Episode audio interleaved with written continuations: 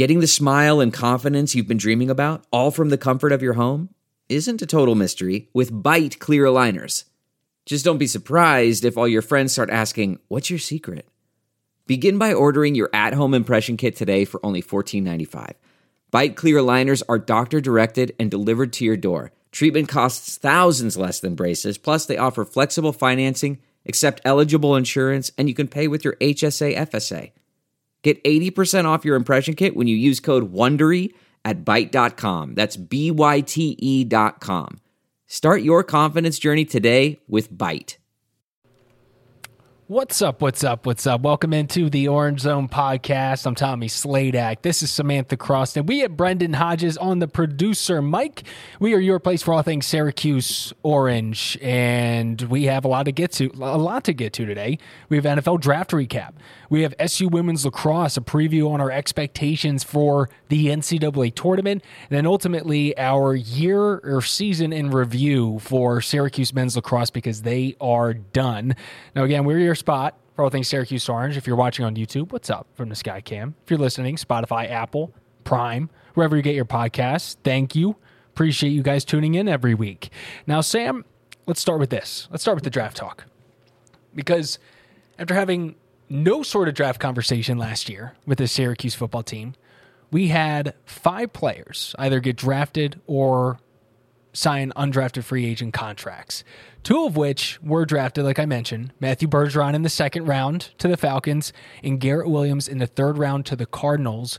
Bergeron, the highest pick for Syracuse in 10 years. This is the first time they've had two top 75 since when, Brendan? I believe 2001. I think it is 2001. 20 years. That's a big deal, I think, for this program, especially looking at the ups and downs that they've had over the last few years. Oh, it's critical. And first things first, before we get into any of it, it. how about those reaction videos? Oh, the best. The best. I get- love them. I've watched like like uh what do you call it on YouTube like compilations of it of just over and over and over again just different videos it's the best and you included it in your sportscast, so I like that. No, I think it's great for the program. I mean, still, when I look at all of it collectively, the thing that's sticking out to me is what happened with Sean Tucker. Like, my mind Mm. is still on that. I'm kind of curious. Let's get into Sean. So Sean ended up getting uh, going undrafted and going to the Tampa Bay Buccaneers. He is uh, reportedly ended up going there because the Bucs guaranteed one hundred fifty five thousand, which. Um, uh, in a situation as an undrafted free agent where you're truly guaranteed nothing, it could be you know a few a, a week or two in a camp and you're done. Uh, yeah, go go get your bag when you can if you're getting that chance at the NFL. So a few months ago, I thought, I think everyone did it. This would be a third, fourth, maybe fifth round guy, but third or fourth for sure. You ask me at the beginning of the senior season, I would say this is someone that could easily sneak into the second round, maybe Yep. even higher. Yep. But what transpired after the season ended in this spring, with him not being allowed to compete in the combine because of a medical issue, there was that medical read check. He was able to do some stuff in his own personal pro day a few days before the draft. But ultimately, whatever this medical check is, um, brought enough concerns that this guy, an All American, went undrafted. And you know what the hard part is about it is I felt like even just as people who covered him throughout the season, Yeah. looking at it through the lens as you're shooting the games as they're going on, there were definitely a couple of times, a couple of moments where you could even tell in the Twitter sphere everyone was kind of like, "Uh-oh, looked like a rough hit or he was down for a couple of seconds." But because he would always get back up and he always continued to play, it was very hard to know where he really stood. You know what I mean? Totally. And and again, I'm not I'm we're not to speculate here because this like is obviously a serious situation whatever it is, but to have something that on the outside isn't noticeable is is strange to me. And for it to be a medical issue, right? And there was you know one report of it being something with the heart. And ultimately, again, not speculating, but looking at the situation as a whole, you almost expect it to be something.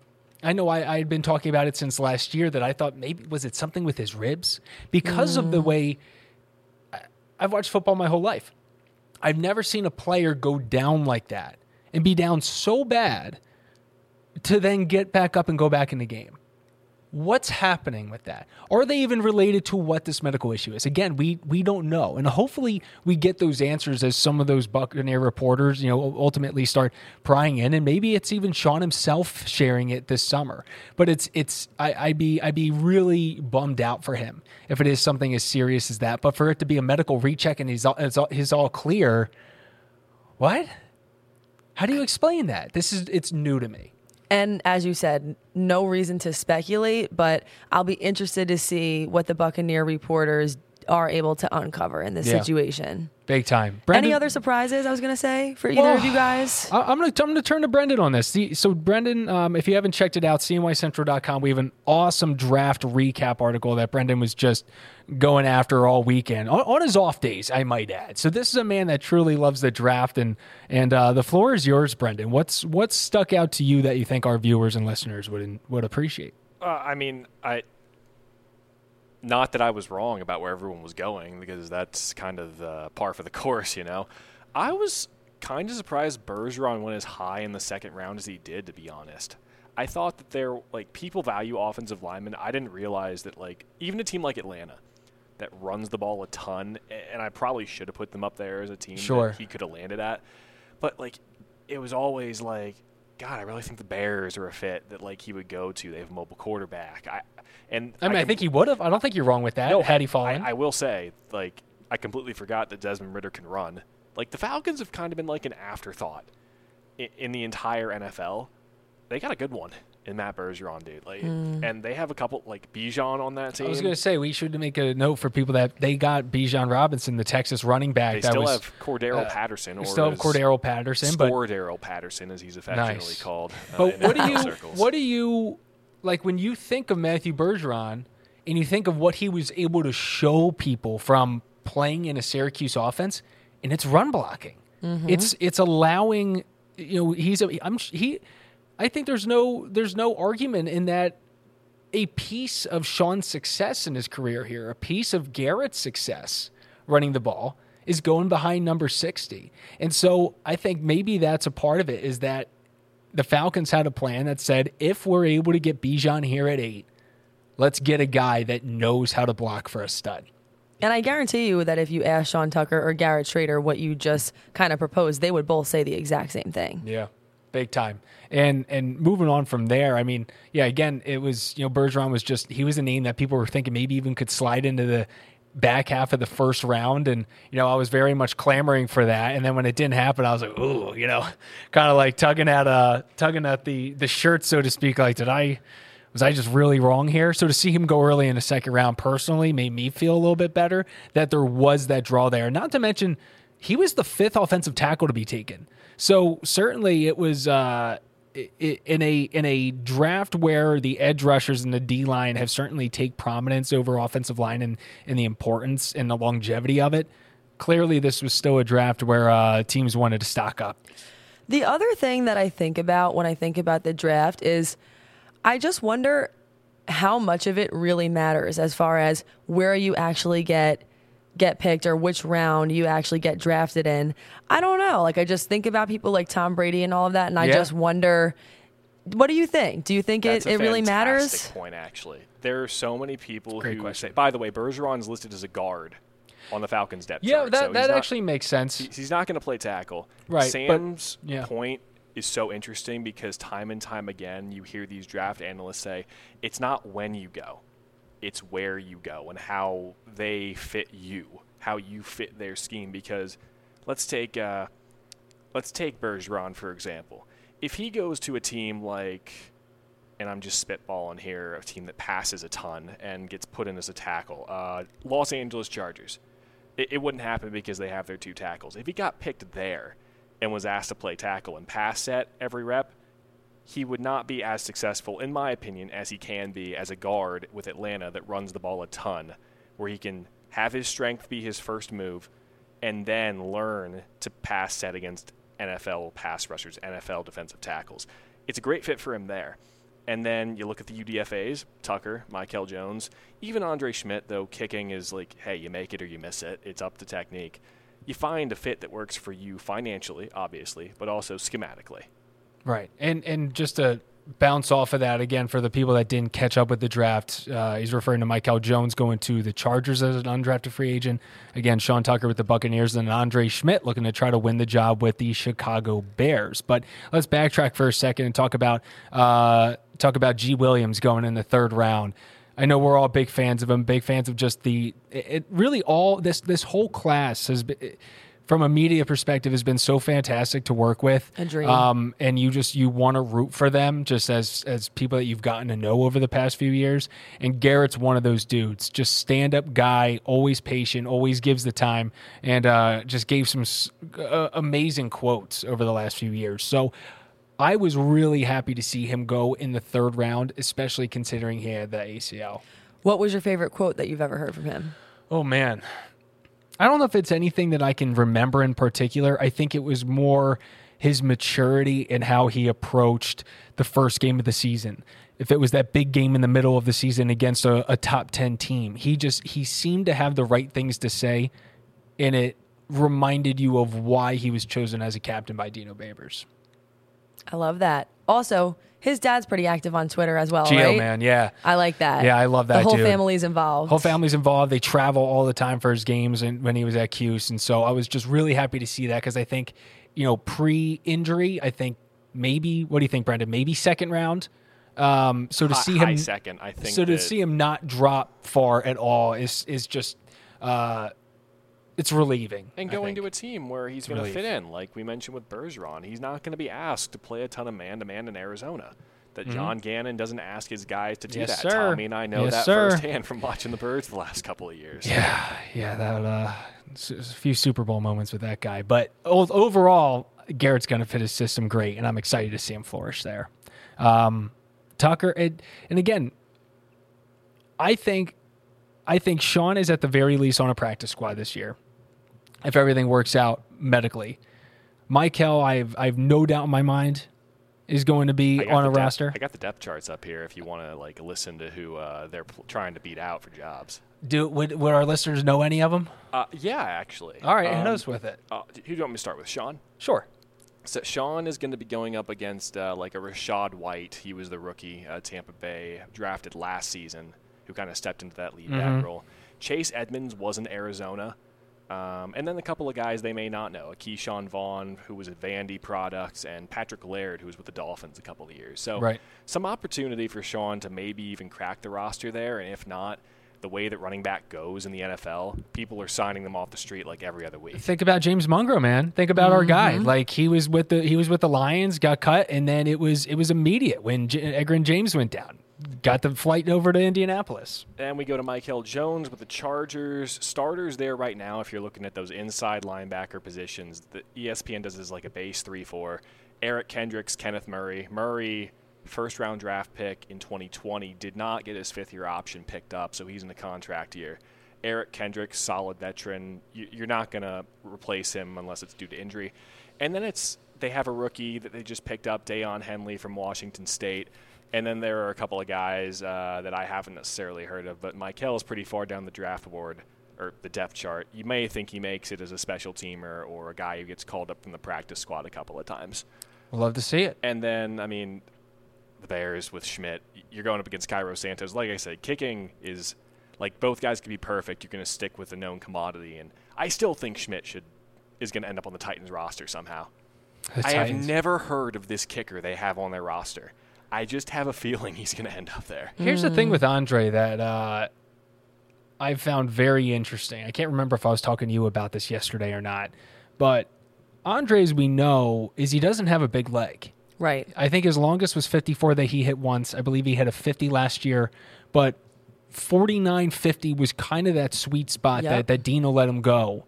And then anything past that, it was very much make a punt or, you know, go for it decision depending on where they were on the field. NFL teams, they want that guy that can hit 60. they want the guy. But in this but age- let me let me hold on, hold I on, hear hold ya. on, hold on. But it's the question of are we seeing a change in that teams are more saying I want the guy that is automatic from 40 in, mm-hmm. and Andre can be that guy. Do all teams share that that mindset? I don't think so. What do you got, Brendan? I'm thinking more so along the lines of teams being more aggressive going forward on fourth down in no man's land because you don't want to punt from the 50 and risk not only gaining 30 yards of field position. I'm thinking Andre Szmyt is your perfect prototypical kicker now because if you get into that hmm. 45 to 55 range, you're always sending the kicker out there in perfect or maybe even slightly less than perfect conditions. Whereas now at midfield or even just inside your own half of midfield, more often than not, teams are going for it more because the, it's The high- analytics. It's it's it's necessary. It's low risk, high reward. The reward being you keep the ball. The risk being, well, the team's only at the midway point of the field. If our defense makes a stop or they score quickly, we get the ball back. Like, Right. And and it's such a it's an offensive league. People are going to score. Just want a kicker that's money, man. Money in the big time moments. It's all you need, and we saw a lot of kickers that weren't money in the moments last I, year. I, so I, think- it's so funny you say that because Yeah. all I was thinking about was that kicker from the Cowboys. Oh, Maher. I was thinking about the Virginia Maher? guys. Maher? I Maher. I was thinking about the guys from Virginia that couldn't make a kick to save their lives last year. Oh, that was rough. Hey, kept Syracuse in it. I actually pulled a few clips from that game. That was a nutty game, man. Friday nights in the dome for football are like I love them. Kind of electric. I, and you know what I've my theory in that because Syracuse fans really enjoy them. That's the general consensus I get. Whereas you have so many schools that you know Saturdays are game day. I think it comes down to two things. We're in a dome. I felt like every day game was the most beautiful day ever, and everyone's inside. I know. Friday nights makes sense just because traditionally it's a basketball school. There's normally hype around a Friday night game, and I think that builds into it. But Oh, I think it did too. Yeah. No, I agree. Friday night was a good fit. And the dome, I mean, listen, in Syracuse, I'll take it. Yeah. Most of the time, I'd rather be covered than not. Very but it is a little bit of a bummer when we were heading down there together on those days when it is super sunny. You see all the frat kids getting ready to go. I'm Yep. like, bum. I'm a little bummed out that this is inside you right guys now. are saying this all, and I'm sitting at a desk on those Saturdays watching the game and waiting for you guys to come back. So shut up. It's actually Well, funny that you say yeah. that though, Brendan, because Kathleen, one of the people who works at our news station, literally said something like that yesterday. She's also a producer. She was like, Yeah, the producer's job is to tell people to talk about how beautiful the weather is outside, but never actually get to go out and do it. She's like, I wear a sweater to work every single day because I know it's going to be cold inside. By the way, nuttier game last year, Virginia Purdue. oh, Purdue. I mean, Charlie Jones, Aidan O'Connell both got drafted this week. that was I was happy to see that. I actually I really wanted uh I really wanted Charlie Jones as a as a Bill or an Eagle, but um almost was a little bit surprised to see him go that late. You know who else dropped absurdly late was A.T. Perry, Wake Forest guy. Absolute stud. I guess he had some drop issues. Never against Syracuse, clearly. Last few years have been a nightmare with that dude. Yep. But um, yeah, that Purdue game for sure. I actually was I was just watching like the game highlights of that. That was so fun. So fun. there were some really good games this year, fun games. in, in the First, half, of the season, was great. Well, right. First half of the season was great. I look back at that though, and I'm just like, man, Garrett. If, if Garrett wasn't, if he didn't have his issues, if Garrett Williams didn't have his issues, Could you imagine I mean, what happens if they win that Clemson game? Brendan, I was literally just going to say, sorry. I it's know that that blew you I out got a little some bit. sensitive headphones on me right But now. But I was, ju- it's so funny you say that because in my head, I always think about that one penalty, that one penalty called on Elijah Fuentes Cundiff. Yeah. It literally feels like that penalty changed the course of the rest of the season. I am not playing. Oh, 100%. I really think because of that whole situation, they didn't win that Clemson game. Brendan, I'm with you 100%. I- I'm not saying that lost in the game. I'm saying what would have happened if they won that Clemson game. I could see them like having that confidence, being like, "Oh, this is real." I just feel like if they would have won that game against Clemson, I don't think that the rest of the season would have turned out the way it did. I just don't. I You want- just don't. You want me to try a transition here sure. from one team that lost a big game to a team that always loses in the big time? You guys want to try some trivia here? yeah. Sure. Draft based. Okay. The NFL draft, in case you were wondering, has been going on for just under 90 years. Started in 1936. Looked it up this morning. In the last 50 years, a Syracuse player has been drafted in every year, but five. How many of those years came in the current draft format? The years that are bookending those being obviously 2023 is the latest, 1994 is the first in this current draft era. How many of those five years that an SU player has not been drafted have come within that time span. Ooh. Um. And there's another question off of this one. Well, we know last year for sure. Um. There's another year, I believe, in the 2010s, so that's two. And then I feel like in the Greg Robinson era, there was another.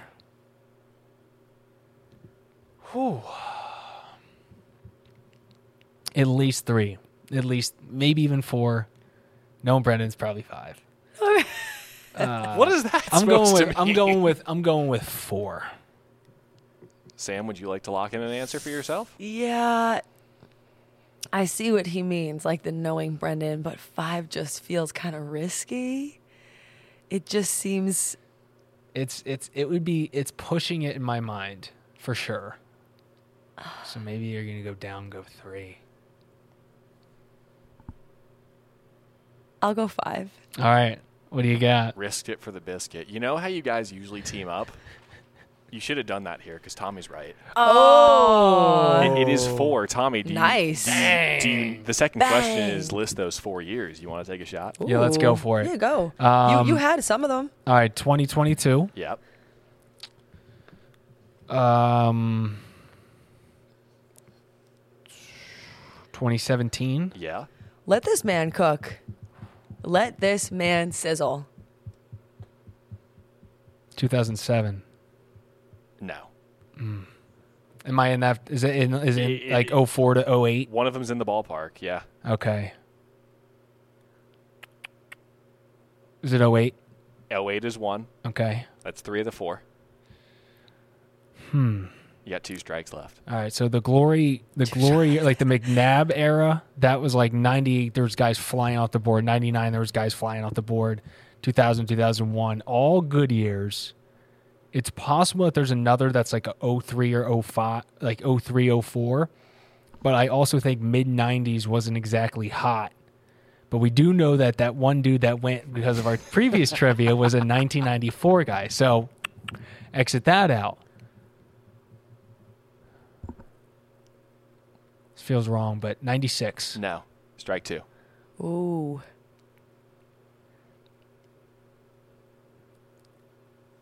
2005. Strike three. Damn. What was it? 2015. Oh, wow. Okay. And then Ah. that fifth year that no one was drafted was 1975, but Okay. no one really knows anything about Syracuse football from back then. Well, some some people might. So- Not us. Oh, not us. No, not us. We were born a little bit later. Um, good trivia, like that. Great one. Um, maybe a little bit biased because I did really well on it, but hey. yeah, right. Easy for you to say. He's Good been, trivia. he- when You he's get it been all on, as Sam would say, he's been on a heater lately. He's been on a heater. Love the black with the chain, by the way. Thank you. Yeah, given like the rock vibes. Yeah, no, just is that like, what you're going for? I'm always trying to serve up some Dwayne the Rock Johnson vibes. good. Somebody Dwayne in the- vibes brings on- good energy. Dwayne Somebody vibes in the only. newsroom was asking why Syracuse doesn't have an XFL team today. I I don't really know how to answer that. I uh, He'd be like, "What do you think it would be like if Syracuse had an XFL team?" And I was like, ugh, "Eh." it just feels like not good. Again, Yeah, I don't know if those are the vibes. I think uh, I think uh, one of the bonuses of maybe having an XFL team is you're probably wanting to play in warmer areas, so you get that time outside. Like, don't get me wrong, St. Louis has been buzzing, but I think I think it's more meant for those bigger cities that don't have a team. Um, that's my opinion. But then there's the DC Defenders. Oh, I I just don't think it would do that well. I don't. Did you say DC isn't a big city? No, I, Oh, I, they have a I team. retracted Duh. And just kind they- of they said have a like team. they have a team already. Yeah. yeah. Um, you guys agree? I I don't I don't know. I just don't. I don't mean, think we it- have enough I don't to. think it'd be the worst thing, but it wouldn't be the best. I think I think I think Rochester could theoretically have a better Mm. environment for that, that's interesting. just because they don't have that football. Like their football team is the Bills, so it's like, you know, I've seen the way that the the the Amerks fans show up there, but um, yeah, good prompt. Let's switch gears. Lax. Let's start with the SU women. They're still alive. They moved down though in the rankings. Um, number four. Yep, that's right. Yeah. Um, just have so many numbers in my head right now. I I don't really know what to make of the ranking shifts. I I get it. I'm not going to fight it, but I'm also like not quite bothered by that as much as I'm bothered by what the heck's going on. Yes. Sam, this is this is the floor is yours. No, I agree with you 100%. I think at this point in the season, it's almost like who cares about the rankings? Yeah. Like that that number is not really all that And meaningful. ultimately, it's not. I just don't think it's impacting you that much in terms of like your placement in the bracket. No, I don't it's think not so a either. 64 team, right? Yeah, no. Because it's smaller, you're going to be playing some absolute. You know, you're going to be playing some juggernauts. Yeah. No, and I and I think, you know, it'll be interested to see how how this the seating situation works out. But I agree that the bothersome part of this whole situation is just what has been going on in these last few games because everybody always says you want to be playing your best lacrosse in late April and then you want that to transfer into May. And it feels like instead of problems being worked out in the beginning of the season and then moving along to having this great team that is absolutely prepared and ready to go, it feels like it all happened in the reverse order. Mm. Or at the very best, maybe they were peaking like right in the middle, and then there's just been some some strange things that have happened down the line here. I'm not going to go as far as to say that there are patterns or what's trending or whatever, but I am going to say that in two of the games that felt really big and really important, they lost them. They lost them in the times where it counted and it mattered against teams that are good every single year and national championship competitors every single year. Boston College winning was a little scary, especially w- winning the ACC championship. Yeah. That was scary because they did that when they were down as well. They were down for at least part of or most of the first half of that game, I It believe. felt like it. Yeah. Yeah. So I think knowing that teams have that ability to come back and have that ability to believe in themselves from down a couple goals, yeah, now if you're Syracuse, you need to figure out a way to number one, hold on to the lead, and number two, how to claw your way back or fight back when you are down. That's something we haven't really seen yet. here's I'm not saying I'm bouncing back on this, but I'm I'm tweaking I'm tweaking that to say I think they do have that ability based on what we saw in the North Carolina game. I just think the staleness of how that started was you couldn't make up for it. I don't think there was enough time to fully get back. There in theory, yes. Um but I, I I completely agree with you. And I, I look back to the Loyola game. We did see that. We did see them kind of overcome some, some adversity in that game and be able to get it done kind of in a low scoring, ugly win. But right now, I just I can't put my finger. What I'm focused on is when they go on these streaks of just staleness. Because it happened at the end of the BC game. It was for the majority of the Virginia Tech game, and then ultimately it was that eight nothing deficit. They had never been down more than four. It just was- in the whole season. It was just ugly. and they went just down ugly. eight nothing, but then got it to where it was actually twelve to seven, and it was like okay, and they were starting to heat up. But what is going on with these gaps? Because it's happening at the end of the game, it's happening at the beginning of the game. So that to me is like if you want to find a pattern, maybe that's not considered a pattern, but there is a pattern in that when things are going south, they're staying south for a little bit. That's the problem, in essence, is that good turns into great, but bad turns into worse for this team. I don't know why it took so long to figure that out because obviously they were winning and winning and winning. Yeah. However, it really does feel like ever since that game against Boston College, the regular season finale, it feels like it hasn't been the same team since. That's my worry. We haven't actually seen the bounce back yet. I agree with you. I still think that this team at their best versus everyone else's best is the best team in Division 1 lacrosse. But you need to have your best games now. yeah. Moving forward, you need to have your best game every game. Period. I don't know if we're going to get that or not. And there's not really all that much time left to fix it. Kind of have to put a little hustle on that, you know? Maybe they'll get one or two. I'm, I'm trying to think who they'll go up against. They'll probably get a buy, right? You'd think? Right now, they're number four. Um, Is it top four buys? Yes, I think it may. It's 29 team tournament, right, Sam? That's Yes. So it may be even top. It, I, I actually think it, or just top, I think it's top three. Hmm. I think it's top three. it, it may be top three, and so if they so, might they'd be- not. But you they'd know be- what? That'd yeah. be a blessing. that'd be a blessing. That's part of You the reason so? why I asked. Absolutely. They don't need a buy. They need to play against somebody and win right now. Hmm. I hope they don't get a buy, quite honestly. Wow. I'm going to look at last year's respect that. bracket. Check back with me on that in about a second. Sure. 'Cause They're probably dying to play and, and, and, and make up for this and figure this thing out. My question to you, though, is I can't help but think BC figured something out in the second half. I mean, we saw it. It was kind of the same play. They were. It's, it's hard for me to it's, it's hard for me to explain this in lacrosse terms because I, I, I I'm going to do my best here. Um, and again, uh, visually, I'm not going to be able to provide you much. So sorry on YouTube if you're listening. Stay with me here. But they were they were able to do something to where, and it's kind of like in any sport, but they had a player that was able to shift one side of the defense. So two defenders shifted over, and it was someone at behind the goal with the X, right? And I believe it was um, who's a girl from Delaware, uh, freshman, freshman defender. So it's the left side. Oh, on, on Syracuse? Yeah. Superior Clark? Yes. Yeah. So it's Superior Clark side. So her and another defender were getting drawn. Essentially, like one of them was going almost behind the goal, like on the mm-hmm. side.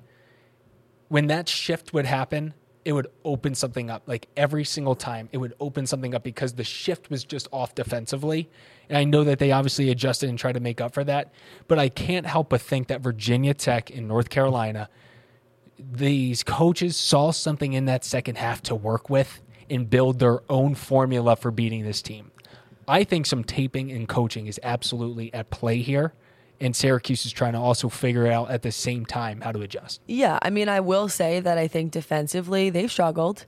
Delaney Sweitzer has struggled. What do you think's going on with that, by the way? with Delaney Sweitzer. Mm-hmm. I mean, a part of it, the more games I watch, I will say it is not to say that these are all easy outside shots and the blame is all or should all be placed on her. Mm. I would say that she is facing some shots right on the doorstep. I would say Right that there, she is right facing there. some shots with no defense at all.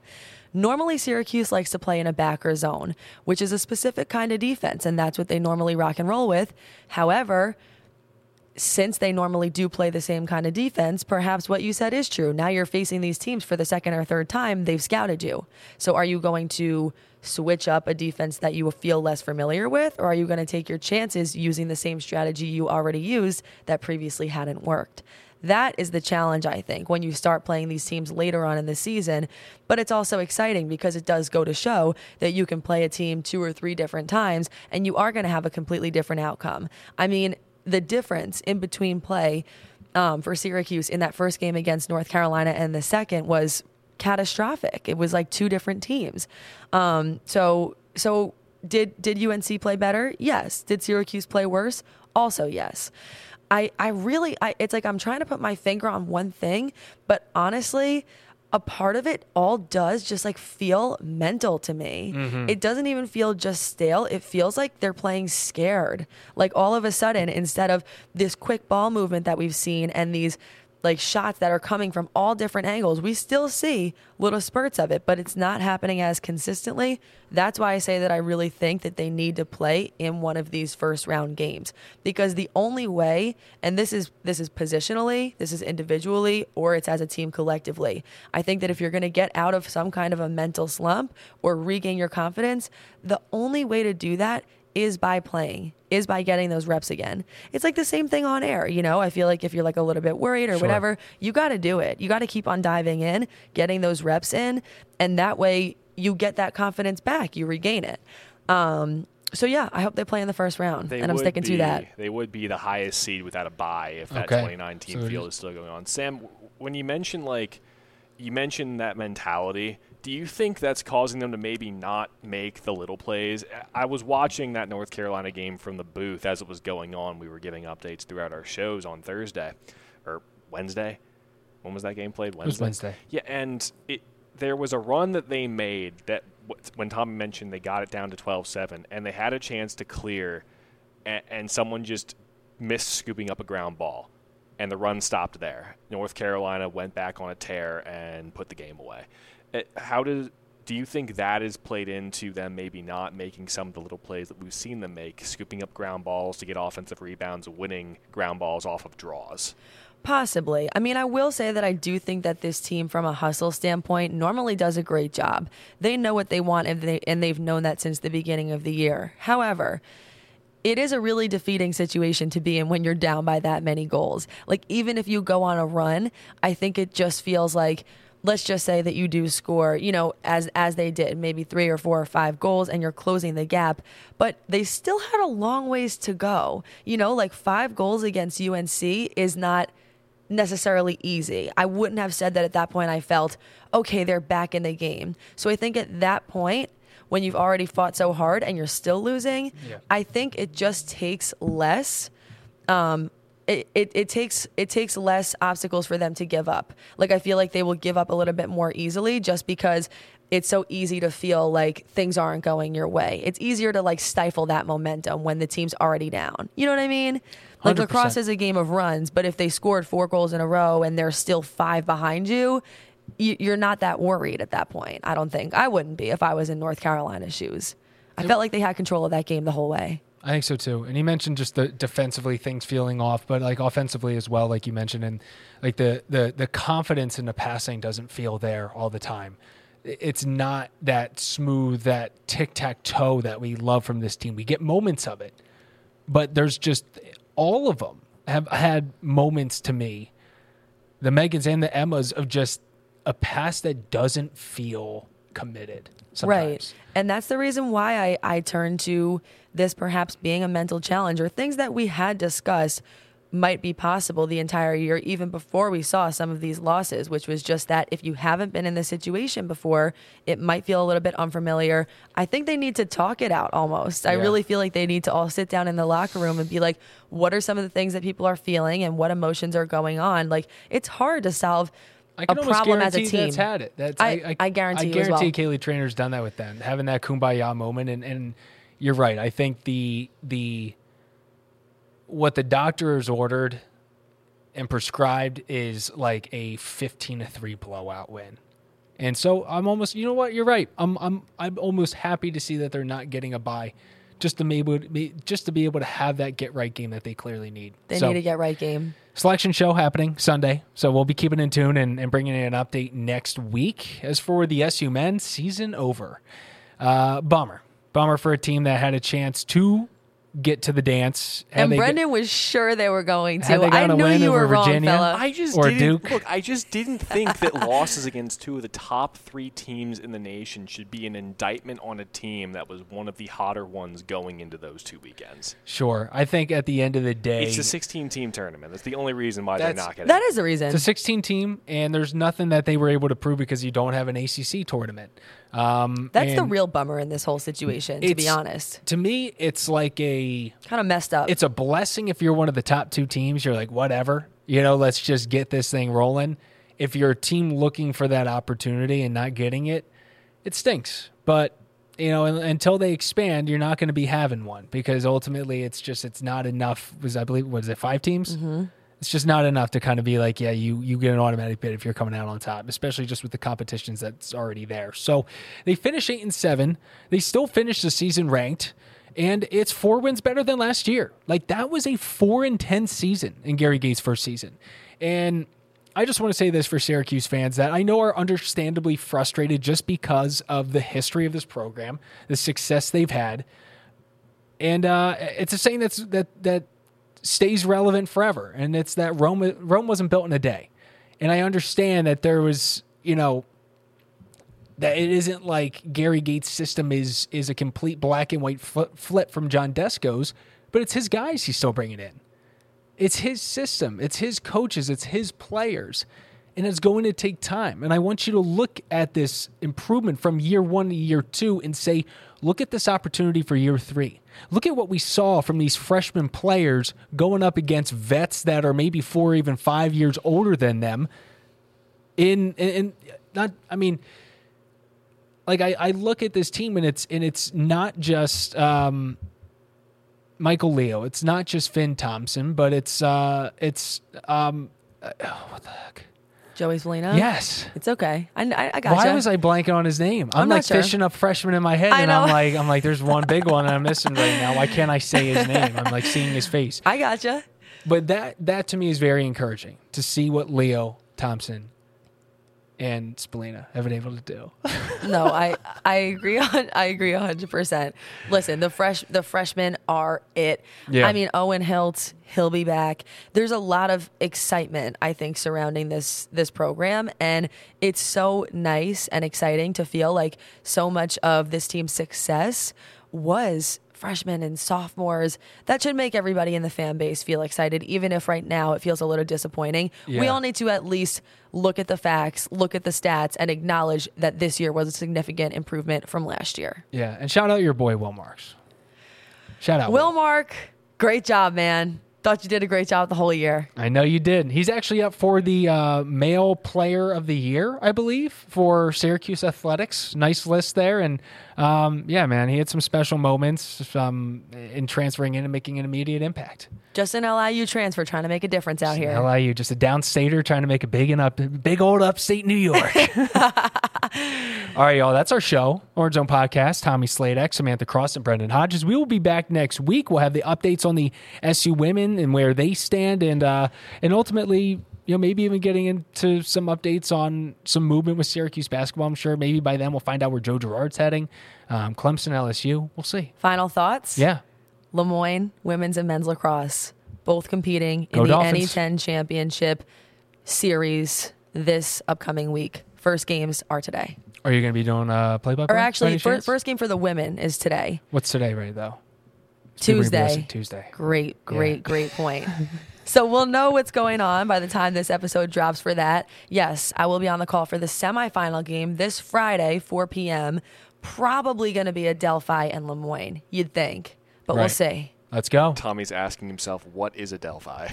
buddy. BS. Are you kidding me right now? He knows that's an electric matchup. I've covered Le Moyne a lot, my guy. I know the NE10 by the by the back of my head. I know, I'm just giving you trouble. you better watch it, pal. You're on thin. You're on thin ice with me I'm, now. I'm on thin ice. You're on. You're on thin ice with me, Mr. buddy. St- That is the Orange Zone podcast. Thank you so much for joining, everyone. We'll see you next week. Peace.